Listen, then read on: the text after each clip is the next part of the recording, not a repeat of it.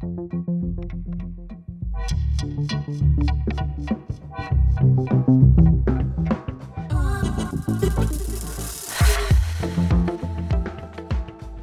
I'm Gio. And I'm Renee, and this is Listen to Me podcast, where you get all the greatest in unqualified advice from qualified creatives. Basically, we go through it so you can turn your moist, sensual dreams into top selling paranormal romance. That's moist with a hard T. moist. I hated it. Man, we're gonna have to put a trigger warning. I I normally hate that word. Like, and it, but it's always I usually it really bugs me when I'm caught off guard. Like if someone says it to bother me because they know it bothers me, it doesn't bug me. Oh, but like yeah, if I'm like ready. Yeah, but if I'm like talking to somebody about what they like something they made for dinner and they're like, "Oh, it was so moist." I'm like, "Ooh." ooh, uh." But you want your chicken to be moist. so today we are joined by Casey Fox. We're really Mhm. excited to have her on. She is an indie pub author, so like an independently published author who has so far written the paranormal adult romance, read erotica book, Blood, Lust, and Liberty. You can pre order her books in her next series called Stranded with the Star God, which is a five book sci fi adult romance series. I'm so excited. We're going to talk about smut, Gio. I know we we don't really do that. We haven't done that yet. No, we're going to out ourselves. Uh, we don't kink shame in the Listen to Me house.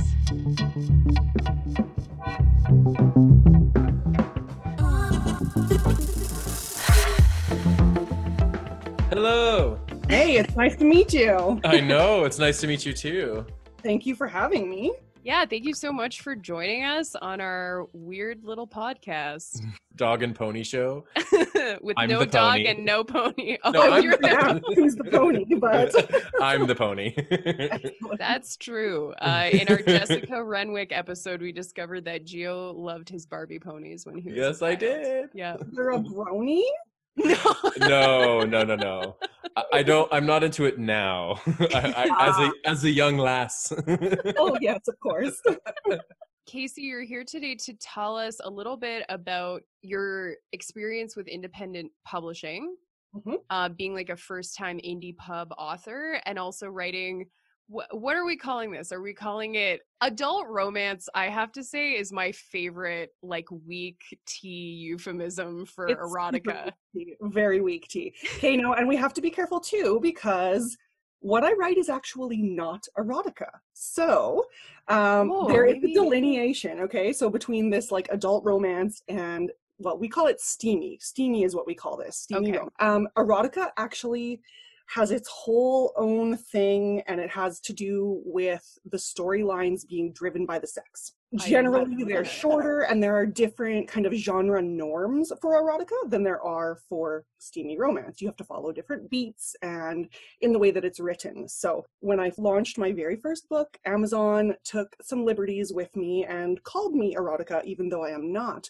So for a very brief moment in time, I was a number one best selling erotica author. Congratulations. non-erotica. Thank you. it was a big moment for me. Man, Casey, you could make some pioneering inroads into um, not erotica, which is like a new genre that's maybe a mashup of steamy romance and Mhm. erotica. I want to clarify for our listeners because not everybody who listens to this podcast is a writer. Beats are like plot points or like they have to do with like the way a Mhm. story is structured is kind of like the way simplistic version of that. You know what? To be honest, I've been writing for a couple of years now and I still don't really understand what a beat is. Maybe that's a good place to start is like your foray into writing You want to know my origin story? Oh my god, yes. Your supervillain or superhero origin story, whichever Well, applies. well, It remains to be seen whether I'm a hero or a villain, I guess. But um, You either live long enough. okay, so I've been writing since around 2018. Casey Fox is my pen name, I will admit that. And because what I write is I write a lot of YA and um, fantasy novels. So my steamy romance is under a different name than that for obvious reasons. And so I got into a sort of online writers club, and one of the women who writes there said, Listen, I make decent cash writing these steamy romance novels. You write really fast, and I think it's something you could do. And I thought to myself, geez, I don't know and then I looked into it a little more and I figured I would give it a go. And I really enjoyed it. I enjoyed the process. It was a lot of fun. Um, I found it very freeing to not be writing within the confines of traditional publishing and the certain expectations that go along with that. This is all my own thing, and I am the gatekeeper, essentially at first when you were describing it it kind of sounded like a steamy romance mlm like multi-level marketing. You're like okay so you're my M- like steamy downstream and as many sales as you get i also get. But this is no. like you just doing your own thing. This is my own thing. So essentially how it works is you enroll yourself in Amazon KDP, Kindle Direct Publishing. There are other ways to do it too, but this is how I go about it. It's super user friendly. Okay, that's a lie actually. It's super it's super easy to learn. It's not super easy for, or super user friendly right off the top, but it is fairly easy to get into. I am in control of everything. So I decide who my cover artist is, whether I hire somebody to make that cover for me. I do edits on my own, and then I also have a group of people, women, who read for me and catch any of my kind of grammar, plot holes, things like that. Indie publishing moves at a really fast pace. If you want to make money at it, you have to really crank out the content these are very very thirsty readers okay we call them we call them whale readers because they read like whale amounts of romance novels. They love it and they like hammer through it. These are the people on Goodreads who are like, I read 300 books this year. These are the people that we're talking about, okay? These are, How? I don't know. that is wild. Yeah, so I don't know. I got into it like through a friend essentially, and she kind of shows me the ropes, and I learn a lot from her, and here we are. Yeah, that's great. And so you said that you, in your not uh, pen name life because you write under the pen name Casey Fox. That's like me. I have a series of Christian children's books under the name Renee Meloche Taft.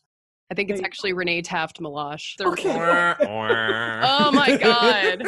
It just makes me really sad that that's a thing. Like that that's who I would have to compete with under my own name. So I'm going to have to like come up with something better, I guess, to write under. So how does writing the steamy romance differ and kind of what's the appeal for you? Does it switch tracks in your brain when you write the steamy romance?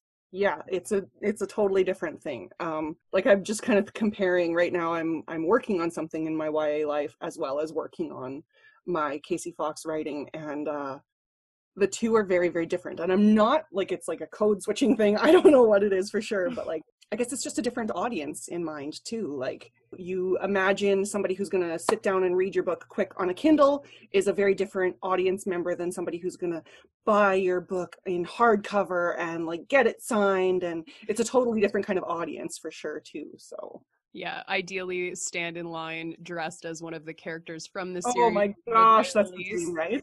that, that is, is the dream.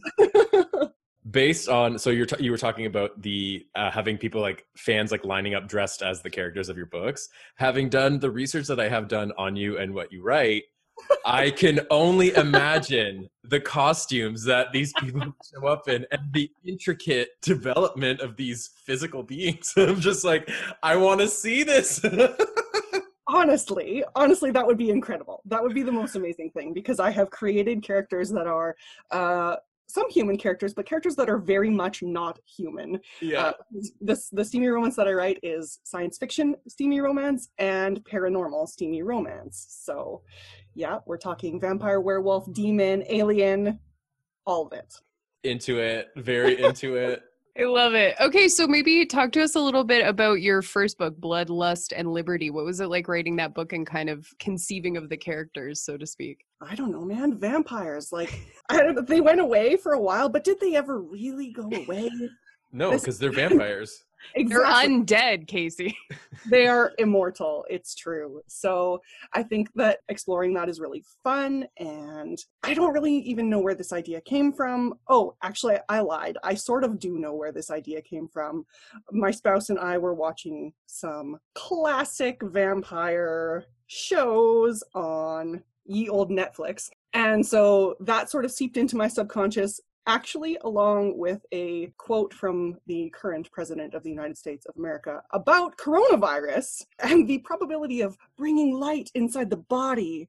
And that actually developed into the non romantic plot in Bloodlust and Liberty. So, what we have going on in Bloodlust and Liberty is warring vampire factions and also a werewolf faction and the werewolf faction is attempting to create a weapon that can bring down the vampires. And so they bring the light inside the body with technology. And my main character in Bloodlust and Liberty is the president of a sex toy company. I love that so much. It keeps things spicy. Spicy or steamy? Is spicy a subgenre of steamy romance? you know, it really depends who you're asking. But Yes, we go from sweet romance all the way to sizzling, steamy, spicy romance. Okay. There's something for everyone. There's like a Scoville scale of of sex and spiciness. yes, essentially there is. It's not I don't know if it's written down anywhere. If it isn't, I should write it down somewhere. But Yes. What about writing romance for you? Obviously you love it. You must love it because you do it. Especially with the feedback you've gotten. I was reading some of the reviews that you had on Amazon and they love what you're what you're putting out. For me, this is an incredible, fun, explorative thing. And to get that feedback that, hey, this book was like really good. And like I read this book with my husband, and afterwards it was like, mm, like that kind of feedback is great. If I can help couples like get it on, that's amazing. Yeah. So You're giving back to the community. I am. I am. It's wonderful. I enjoy it. I think sex is really important part of the human experience wherever mm-hmm. you fall on the spectrum of sexuality. I think that no matter where you are there, it's a really important part of being human and exploring that and having fun with that and really like stretching those boundaries. I just think that's really interesting and fun as a woman who falls on the queer spectrum myself, I think it's really important to see that representation because, especially in this specific genre of steamy romance, it's very common to see the heteronormativity really shining through. And so, for me to take those sort of heteronormative tropes and flip them upside down and really mess with them it like if you get into the end of bloodlust and liberty they're talking about like a polygamous relationship and polyamory, and to just really explore the fullness of human sexuality in, I guess, romance and in fantasy and in literature, I think is just really fun and interesting. It's like a whole enveloping experience. And not only that, but it helps to normalize things, I think, as well. I grew up, I'm going to like unfold my creaky Catholic soapbox right now. I grew up in a very like repressive, like sexually repressive home, and I wasn't explained anything. And so I internalized a lot of homophobia and then also externalized it by same, same. Yes, there you go. So some of my earliest memories of my young sexual awakenings or times when I kind of went, oh, I'd be interested to learn more about that were from books that thankfully my parents were not pre-screening for me because they didn't like to read the stuff that I like to read. So they were like, this is fine. This looks fine. It's fine. And then I would read stuff and I it would really challenge my perception of as you said, kind of like the heteronormative things that you see represented in most media. Especially like cisgender and heteronormative and all of that, right? Yes, absolutely. I'm like, I should take notes. What books were you reading that was so formative for you? no, seriously, nothing scandalous. That's how like uh I don't even like celibate ascetic my childhood upbringing was. It was like a character would get into bed with another character and I would be like, what are they doing in there? Are they telling each other their dreams? like we want to see ourselves reflected in the media that we consume and the stories that we read and this is my own like personal belief. I really think that most people are not as straight as they think they are. And if mm-hmm. I can help with that kind of awakening, I love your little like okay symbol. Yes, yes, yes. If I can help with that little awakening, so be it. I love it. That is a real thing. The amount of dudes that, you know, I'm fucking straight, I'm this and that. And then with the slightest opportunity, mm-hmm. suddenly all of this like performative masculinity is like still kind of there, but you know, they're they're more open to trying things. I'm like, just own it. Like, who the fuck cares? Okay, and what's really interesting is when you take paranormal romance and sci-fi romance through that lens of exploration, it uh, sort of like, and I don't want to say dehumanizes, but it dehumanizes it a little bit and takes that experience and like makes it a little bit separate from yourself in a Mhm. way that makes it more easy to explore, I think. And so when people are like, they can observe this happening without it being about them. I don't know if I'm making myself clear. No, you are. Oh yeah, yeah. It's it's a lens like you're one step removed from it. So you don't identify with it as closely. And because human beings are very personal and we're very sensitive and we go, I'm not like that. I don't do this. It's not me. and then It helps us to, I think, conceptualize things a lot easier if we can see things at a remove. And we go, Yeah. oh, that actually does make sense. Oh, I never thought of it that way. And maybe this does apply to me in some way. Like Gio was just talking about performative masculinity. And I mean, that's a whole subject in itself of like when you get into how truly, I just want to call it stupid, the gender Stupid. I- binary is. Yeah. It's Yeah. just dumb as fuck. We give all of these arbitrary assignations and then we're like, this means you have this genital and this Eh. means you have this genital. You know what I mean? Like, it doesn't, it's like, what even is that, right? So then when you start to look outside the binary or you start to challenge it, it can be really uncomfortable if you're so closely identified to it that you're like, well, who am I without this? Who am I without my muscle shirts? What do I do? Especially poignant as Gio is wearing a muscle shirt. I think now. I am too, but mine has like a Bell Hooks quote on it that says feminism is for everyone. Uh, mine, mine just has a big C on it. Appropriate. I think there's so much value to what you're saying, Casey, and that also extends to the genre of speculative fiction. I think so much historically has been used to confront certain ideas that are taken as like normative in society. And that especially is like, I, I want to say cisgender uh, norms, heteronormativity, and also white supremacy Thank you. not an episode if I don't pull out my soapbox and talk about racism. no, it's really interesting what you're saying because I see a lot of that happening in specfic right now. I see a lot of movement and cracking open white supremacy and cracking open racism and seeing exploring that through again that distancing lens that we're talking about and being able to go well this is a story but then again being able to relate that story back to your life so i think there's a lot of really important work that's happening in spec fic in genre fiction with regards to sexuality and racism and white supremacy and all of these things that you're talking about so I think it's really cool to be at the forefront of that. And when you talk about like performative masculinity, we see a lot of that in romance. We see a lot of that in romance. Like you only have to look at the cover of my alien book to know that these people want to read about that. And so I'm sort of tricking them when they get into my book and realize that that guy who's on the front of the book isn't actually a man or a woman. So That's because it's just a corpor- corporeal blob of abs. It's Yes. just abs. abs and tentacles, Renee. Abs and tentacles. what an oxymoron. A blob of abs. yeah, serious. I love that so much. Um I there's so many different directions I want to go in with this, but I think we should take a break.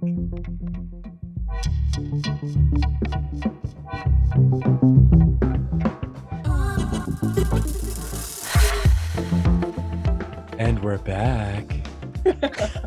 Is that your like late night radio show host voice? Yeah, baby. Okay, but is it your steamy romance voice? Oh no, that's this. Hello. God, I love it. But what we need to do is we need to have Gio say something like romance tropey, but in a sexy voice. Take your pants off, baby. No, do it actually. Do it actually. Go like, this is it, Renee. You're my mate. Ew, I can't say it to Renee. Uh, it's just, that's, fucked. So rude. It's because it's like saying it to a sibling. I can't be sexual that way. Gio, I'm sure that incest is a subgenre of steamy romance. Oh, It is confirmed. Okay, talking about the more taboo genres, let's say, or subcategories of steamy romance, there is something called dubcon or dubious consent, which are kind of these fantasy scenarios where somebody's I want to use the word coerce, but I don't know if that's the appropriate term. So today we're going to learn something new. Coerce. Well, why it's dubious, right? okay, so take us through that and what it means. I'm like fresh onto the dubcon train i only recently learned that dubcon stands for dubious consent so basically what it is let's use whoa that's my, that's my children okay the timing of that was so good though anyways there's like a lot of kids in this house so uh, essentially let's use um, sci-fi romance as an example because it's very very prime example like i think that people find it not believable that it's usually a woman in an alien sort of setting would ever want to have sex with an alien. So they have invented this trope. It's usually like sex poison, for example, is what they call it. I know it sounds super corny, okay? So essentially how it works is the woman ends up poisoned and the only way to like cure this sex poison is to have sex with an alien. Yeah, she wants to have sex with the alien.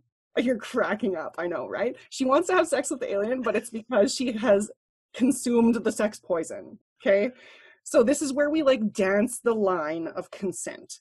Your explanation included that the character, so we don't know that aliens even have an assigned gender. Because as i want to continue to point out gender is just a construct guys. Oh. you don't need to adhere to it at all. It's just made up. It's like whose line is it anyway? The point system. It's all made up and it doesn't matter.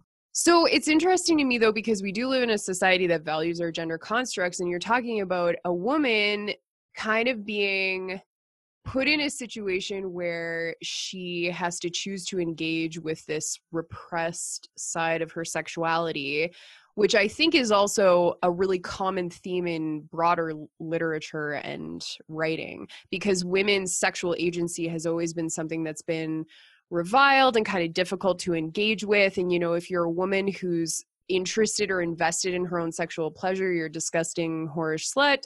But if you're a prude, like you're too tight, you can't get wet, like all of that fun stuff, you're also reviled and mocked, right? So it's kind of this like third option where it's like, well, I didn't choose this, but if I'm gonna get railed by an alien, I'm gonna enjoy it. Thanks, sex poison. Yeah. Yes, that's really what it comes down to is like if it is so difficult to believe that a woman would enjoy this sexual adventure that we need to poison her to make it believable. My god, gender is wild, isn't it, guys? Guys. that's why I like to play with it, guys. Folks. I really don't like folks. I don't know why. It's not my favorite. Maybe I should just call people, I don't know. I've seen some funny ones like demons. that's gender neutral. Yes. So, yeah, I don't know. We get a lot of playing with these tropes of dubious consent. Um, in your sort of like werewolf shapeshifter world, we talk about fated mates and we are meant to be and so the the urges between us are so uncontrollable that we just can't help ourselves because there would be no other situation under which this woman would want to have sex with a werewolf whenever you dance on the edge of consent you dance on the edge of sexual assault and so mm-hmm. i think that's what you're getting to when you talk about trigger warnings and things like that for me i'm a survivor of sexual assault and so to write these experiences I actually find it incredibly healing to do so because it is a situation in which I am in control of what is happening to this character. And so again, it's that like exploring what is going on in my brain through this lens and with a little bit of distance in mind. Yeah, absolutely. There's always a choice, and it's so different for every single person how they want to move through their lived experiences and trauma, right? Like, I am definitely sensitive to like seeing female bodies being violated, like any female bodies or female coded bodies in situations where they're being violated is upsetting for me to watch, especially if it's like I can watch up until an assault is happening, but as soon as the assault is happening, I'm like, nope, I like mm. just will quit it hard, just cold. Like I can't watch it. It's it's very it's just from the repetition because that's a pattern we see in media, right? Is that sure. female bodies are often removed of their liberty, even more so if they're not white female bodies, um, and often degraded. And it's just I'm tired. I have a lot of like weariness around it, right? For some people, it can be, as you said, almost like restorative or like reclamative when you're like, I get to control this narrative and I get to decide where it goes and I get to ascribe a different ending to it, or you even get to project yourself into the fantasy and go, this is how I want things to go, and this is how things would have gone if it had yes. been up to me. And I get to write, especially women coded bodies who are choosing to give up control in a situation where they are trusting that person. So they explore that loss of control with somebody that they trust and they see that losing control or not being in charge can be enjoyable if it is with somebody that you trust enthusiastic, ongoing, clear consent, guys. It's the yeah. three things you need to get physical. That's my infomercial for Olivia Newton John's album out now. Wow, that was really heavy, but thank you for taking us through that, Casey. Thank you for sharing that. I think it's important for us to to talk about this stuff too. And again, in the interest of normalizing it, opening it up and sort of creating these communities based on shared experience, even if it's like shitty trauma experience. You know what I mean? Absolutely. Casey,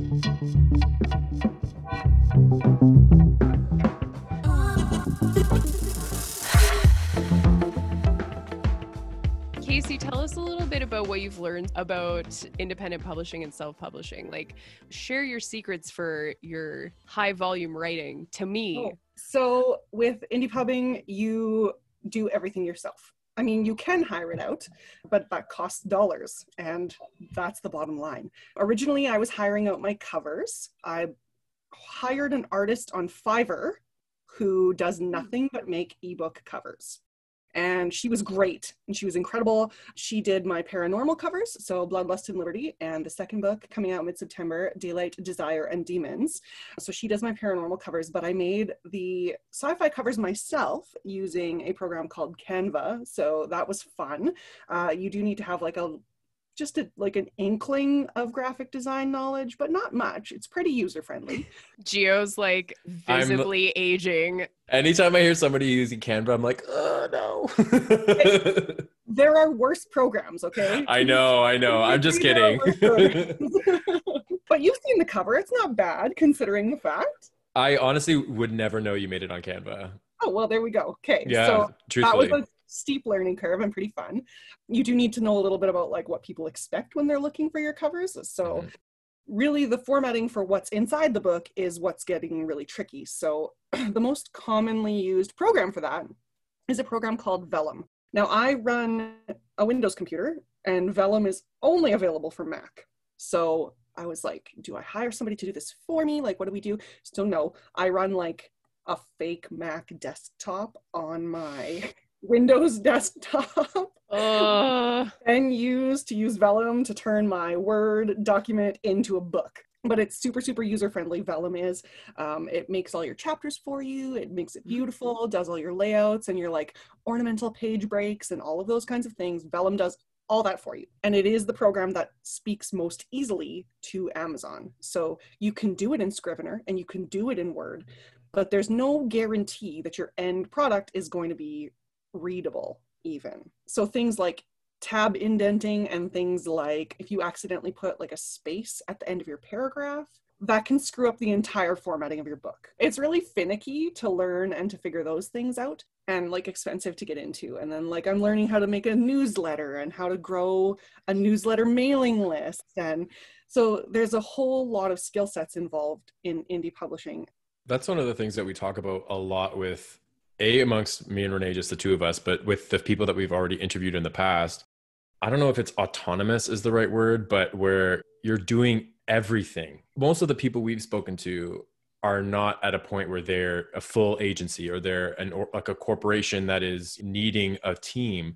And so we're always having to learn so many different things. You wear many hats you know and each hat it requires a specific type of energy and totally. a specific type of focus and sometimes you just you just don't have it or you just don't have it that day but you everything that you're accumulating is i believe the things even though you're like hey this isn't something i'm going to do down the road once i get to a point where i can pay someone to do it but you understand it and you're able to say okay in two three years when you're hiring a designer to actually do your books like and it's you know it's not on vellum then you you'll be able to be involved in it in a way that is i think it's a good thing even though we're taxed as like these independents. The skill sets that you pick up gives you the language to talk to other creatives.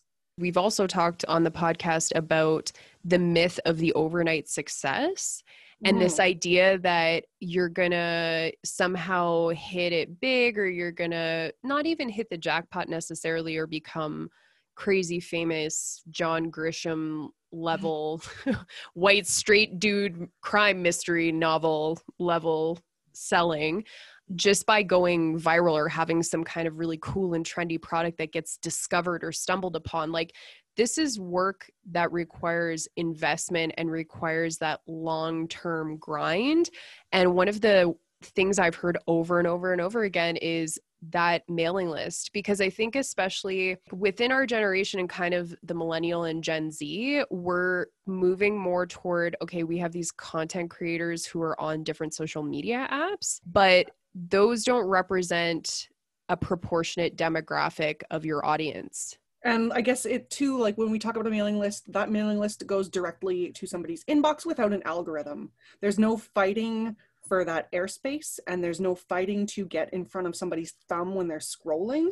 They're choosing they're choosing you when they choose to sign up for your email list. So if they don't want to miss your content that's the way to not miss that content. And it engenders that kind of connection and loyalty and not to sound weird and cultish about it because it is really a connection point more so uh, that i'm like that i'm trying to explain here trying to describe. Like you're talking about people reading your work and giving you reviews it's not like you're like yes these adulations like keep them coming. Like you actually you actually it was your super villain origin story all along.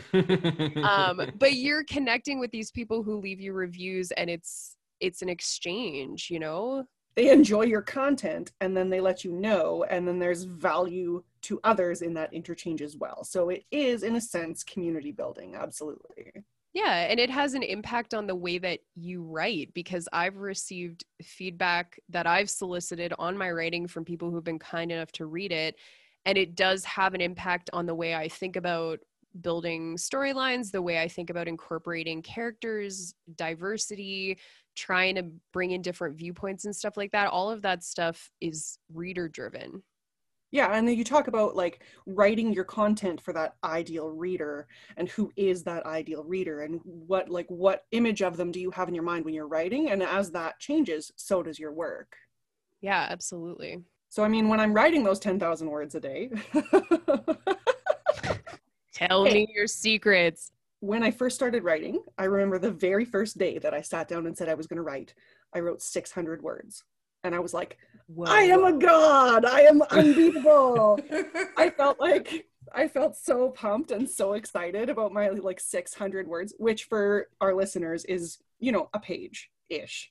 So it's not a lot and then i remember getting to a point where i was like wow like i'm consistently writing like 12 to 1500 words a day. Like that's you're building that habit and you're getting into that flow and getting stronger building muscle. And it's the same thing as building muscle. And so then i get to the point where i was like wow like i hit my first 5000 word day. And you do just creatively grow. And your ability to sit with your butt in the chair and write for a certain amount of time does continue to grow if you build the habit. And so I think for people who work, so I don't work.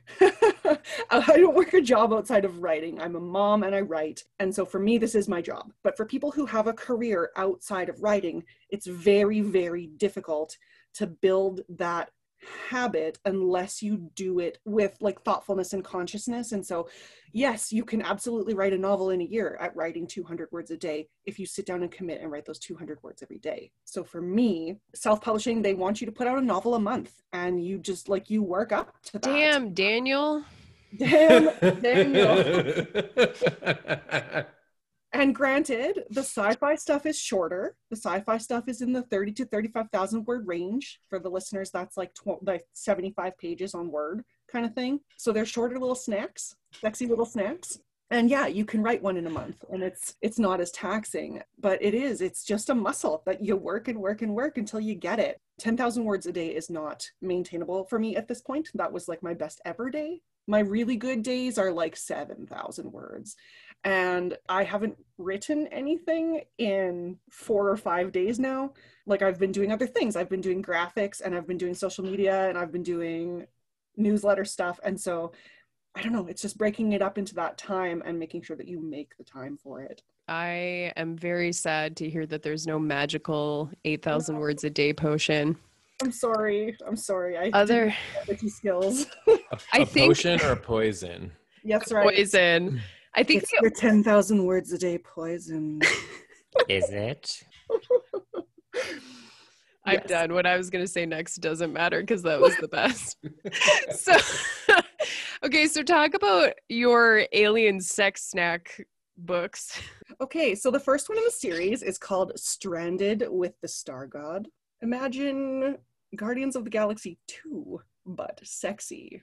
That's exactly where my mind went to. I was like, I feel like there is. Oh, it must be because Peter Quill's name is Star God, right? Star Lord, oh, yes. Oh, Star Lord. Oh, that's right. But his dad is a god who's also an alien.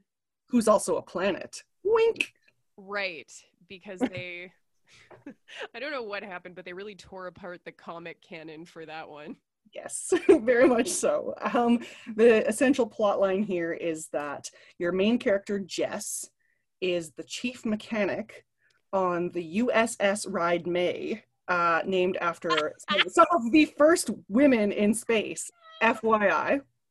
So she is the chief mechanic on this all women starship, and their basic job is to well, their first job was to be like, go prove there's life out there. And then they did it like pretty much immediately. So then their new job was to go like become a part of like the intergalactic canon, essentially.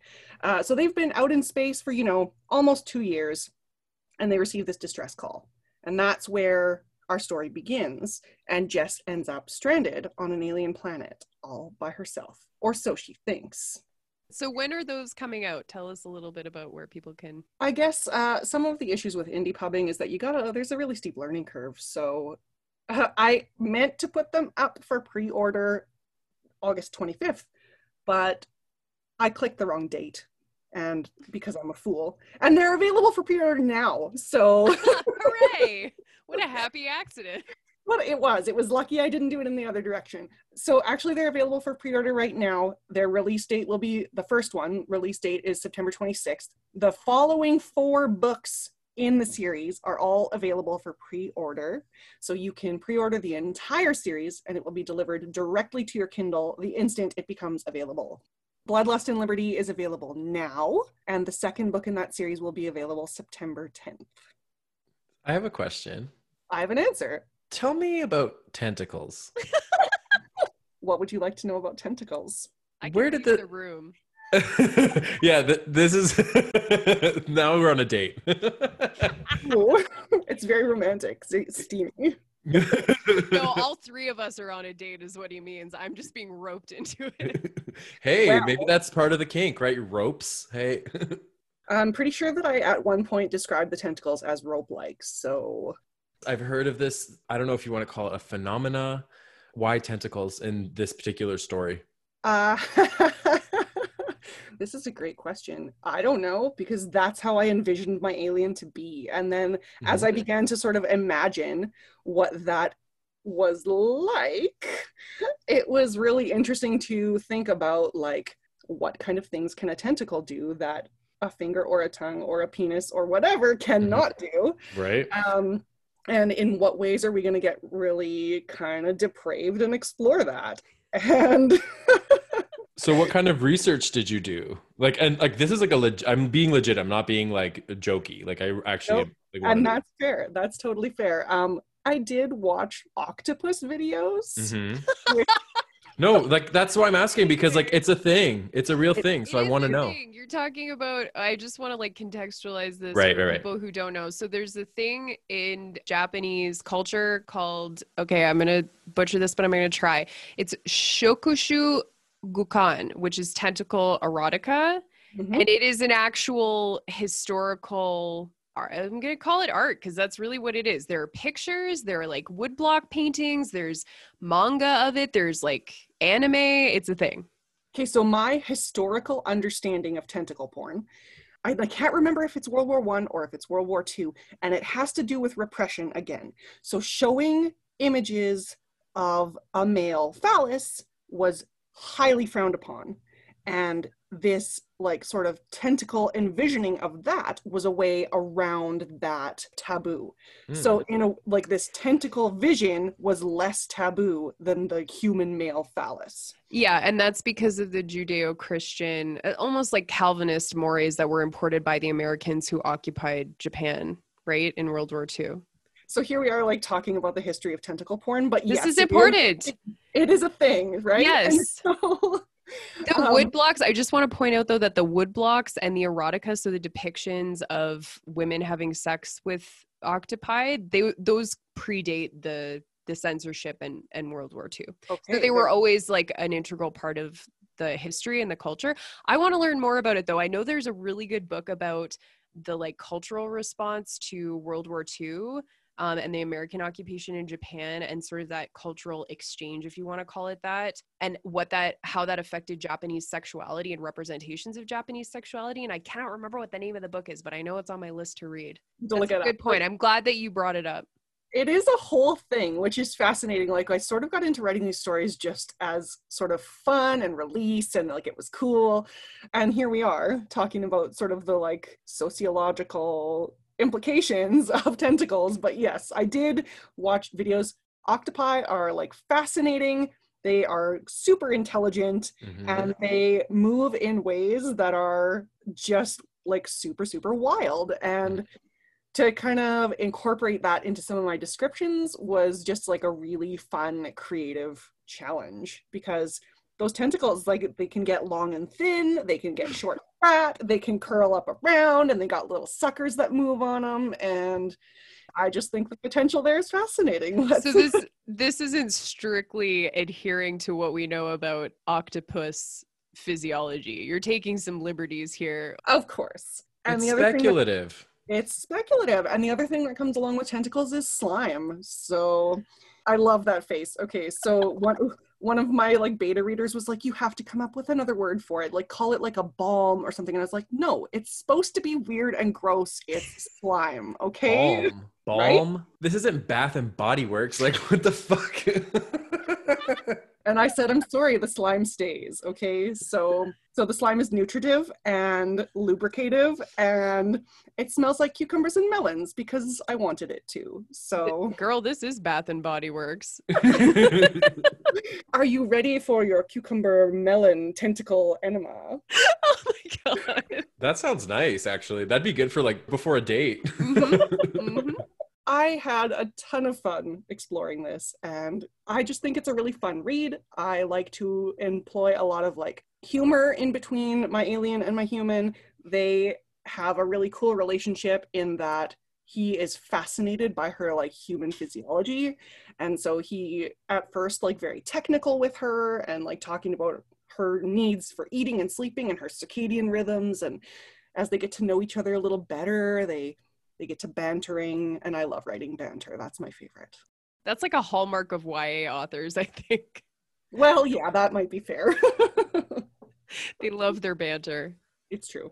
It's part of the process though talking about like real life interactions. We skip banter we overlook that as part of that like buildup. And for me that is a powerful thing. Seduction that is very real whereas if if you're looking at like erotica or you know not erotica it's overlooked it's like just straight to the action like let's get right to it and it's like where, where's the where is it where come on like work for it a little bit you it's know the sexy tension. That's a Yeah. real thing. Do you know what the most powerful sexual organ of the human body is? the mind The mind. That's yeah. exactly right. So if you're not revved up up here, how do you get revved up elsewhere? I don't even want to there. say down there because uh, we're not kink shaming in this house. It's wherever.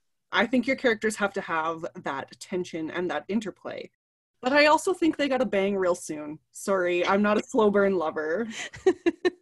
They Uh, bang once, they can bang again sooner. Yeah.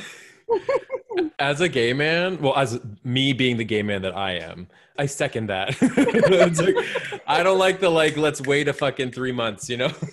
No. And it goes back to what we talked about at the start. Like sex, sex is part of the human experience, and mm-hmm. let's explore. That's all this is. That's all this has ever been. So for me, writing these is just a fun exploration of sexuality. And we can talk about the deeper sort of psychosocial meanings of all of that. And it's there, but it is also just really, really fun. In the words of Aretha, jump, jump, jump to it. I'm that meme with the guy who's like, now kiss. characters who like to have sex. So Oh yes. my paranormal, we've got women who they want to get laid and they like it because that's real. the timing of this conversation is this is maybe a, a shitty reference, but the whole the the WAP song and the whole like it's female empowerment and then there's the other side of it where people are fucking like eh, it's gross and i'm like it's not even looked at when a dude will talk about his fucking dick in a song but then a, as soon as a girl does it it's like the end of the fucking world. It's like who Right. gives a shit? If she wants to talk about her wet ass pussy like let her talk about it you know? I don't know i just How many songs have we listened to about some guy's hard dick? You know I, that's sorry, I gotta unfold my soapbox though, really, really quick. Yeah. It's because it's black women's bodies. Let black women live for Christ's sakes. Like, honestly, yeah let just let them live, like for the love of God, and stop shaming them because we're exploiting black women's sexuality and then we get mad when they take it back. No, I it's true. Frickin- I freaking love that song. The first time I heard it, I was like, is this real? It's so incredible. Have you seen the music video? It is Yes. great. Well, I shouldn't say crazy because I know that it's considered ableist, but that is like truly wild. It's, It's wild. wild. It's wild AF. It's like a I fever dream. Yes, I pulled up the lyrics. I was like, this cannot be real. Macaroni in a pot. Yes. I'm so glad you brought up this song, Gio. We've been hearing songs about hard dicks forever, and now we've got a song about a wet pussy, and the world goes nuts. It's It's so stupid. It it's so stupid. Like who gives a shit? Like when I was a young uh, young kid and the song um, "How Many Licks" by Lil Kim came out. oh, that was my, that still to this day is my anthem. Like, yeah. So maybe I can take some of those songs and use them as my inspiration for future books. I always gravitated towards that like strong female entity like even as a like young gay man like i was just like oh my god like i love like women who like when stripped was a thing with christina Mm. christina aguilera like when and she was like oh she's a slut she's whorish now i'm like i fucking love this like i want this in my life because it was just so i love that she was just owning it you know No, we got it. We got to let women be big and bold and out there Mhm. and sexual and like. And for me, writing these characters, that's what this is about. Yes, Mhm. claim your sexuality. Yes, sex feels good. Go ahead and let it feel good. absolutely i'm all for it I also think it's important to normalize when women cannot lubricate properly. So, in my second paranormal book, we talk about having sex a little bit before we are maybe quite ready and what that is like and why that's. I like to talk about like lots of things that specifically to women are weird and gross and whatever. So, I talk about my characters getting their period and I talk about like all of the like pregnancy and like what do we think about contraceptives and I touch on all of those things in my work because I think it's really important to normalize that stuff. But that's real shit. The fact that I I don't understand why these topics I they're taboo. Like I understand the like bigger picture of like why it's been suppressed and you know, but it's annoying to me. I'm like it's a, a function. Like get over it. You know what I mean? Like when if you it, it's still to this day when there's a conversation and like a period will come up and like a straight guy will be like, Ugh. I'm like. You put your dick in there, bitch. Like, shut the fuck up. You know what I mean? Like, I just, it makes me so annoyed that it's like gross to them. I'm like, I you can't pick and choose what you think is like good from women, Preach. Preach. right? What I am interested in then is exploring women's bodies through aliens who don't understand humans at all, because we can present physiology as normal to somebody Right. who has never experienced it from a human point of view. I'm gonna read your books now, Yes. and I, I'm not a big reader. That's the thing. Like, I'm not a big reader. Well, that's perfect then, because these are, like I said, a short little snack.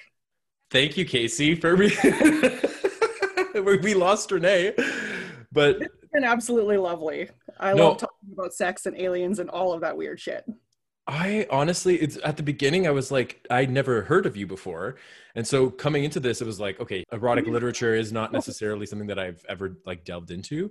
And so to speak to you and to like hear somebody who's like passionate about this, I very much enjoyed myself this evening. I'm so glad you had me on. I wasn't sure if we were going to have enough to talk about, but I think we could probably do this all night. So Are you kidding? Like even I'm like, oh, do we have to end this? Like we still have, you know what I mean? Like let's keep going. I want, I want to hear more about what you're doing, but I, we should have an update like down the road. And we'll be like, okay, where are you at? What have you written? You know, how have, have things developed? Because I, I, I would be interested to know. I would love to come on again. That would be super. And Renee feels the same. I, I she can't speak right now, but say something, Renee. Can't hear nothing, anything. But thank you so much. It was so nice to talk to you. Yeah, likewise. It's been a blast. Oh, where can people find you? You can find me on my website at www.caseyfoxbooks.com. You can sign up for my newsletter there. You can find me on Instagram. I am Casey Fox Books. You can find me on Twitter at Books Casey. But the best way is to sign up for my newsletter. And I will leave you guys a link so you can do the sign up in a way that will get you my free short story and it will give you the short story and sign you up for the newsletter at the same time so it's kind of a backstory of the paranormal books and you can learn a little bit more about those characters and their history Thanks, Casey. Honestly, it was very lovely talking to you. thank you for having me thank you for inviting me renee all right you guys have a great night You too. okay, bye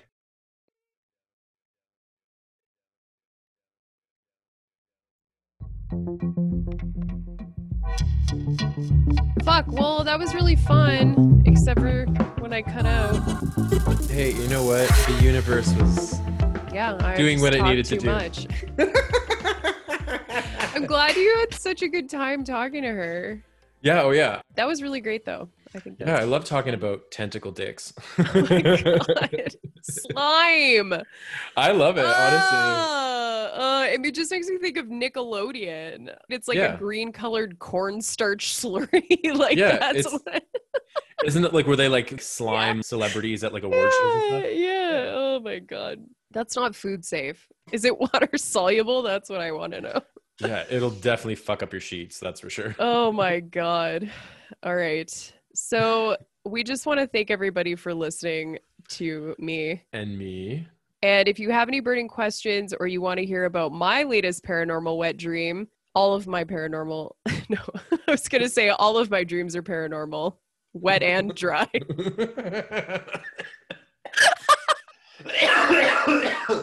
Gio, do you need some lubricant for your throat? Ain't that a loaded question? oh my God. Listen, our inboxes are open. So please email us at listen to, that's the number two, me podcast at gmail.com, or you can direct message us on social media. And if you like what you hear, let us know by rating this podcast and subscribing. And as always, music in this episode is graciously provided by audionautics.com. Bye. Goodbye.